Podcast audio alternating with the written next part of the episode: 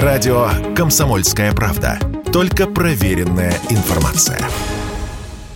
С 1 мая в России малоимущим семьям с детьми в возрасте от 8 до 17 лет можно будет подать заявление на получение дополнительной выплаты. Средства предусмотрены не только за май, но и за апрель. Сумма выплаты будет рассчитываться, исходя из имеющегося дохода у родителей и зависеть от величины прожиточного минимума на ребенка в регионе. В начале мая бывшим шахтерам и членам экипажей самолетов гражданской авиации повысят пенсии. Речь идет о женщинах и мужчинах, которые проработали в составе летных экипажей и в некоторых отраслях угольной промышленности промышленности 20 и 25 лет соответственно. Еще с мая списание единовременных выплат и периодических социальных пособий в счет погашения кредита с банковских карт будет невозможно без письменного разрешения гражданина. Кроме того, человек имеет право отказаться от оплаты долга банку в течение 14 дней, если он решил не отдавать выплату и вернуть деньги. Материнский капитал станет доступнее для отцов, его возможности расширятся. Кроме того, дети смогут разделить капитал поровну в случае смерти главы семейства, если он воспитывает двух и более ребят.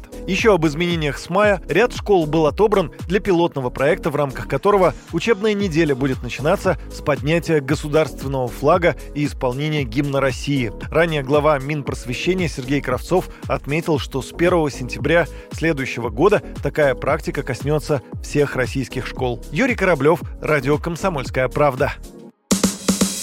Радио «Комсомольская правда». Никаких фейков, только правда.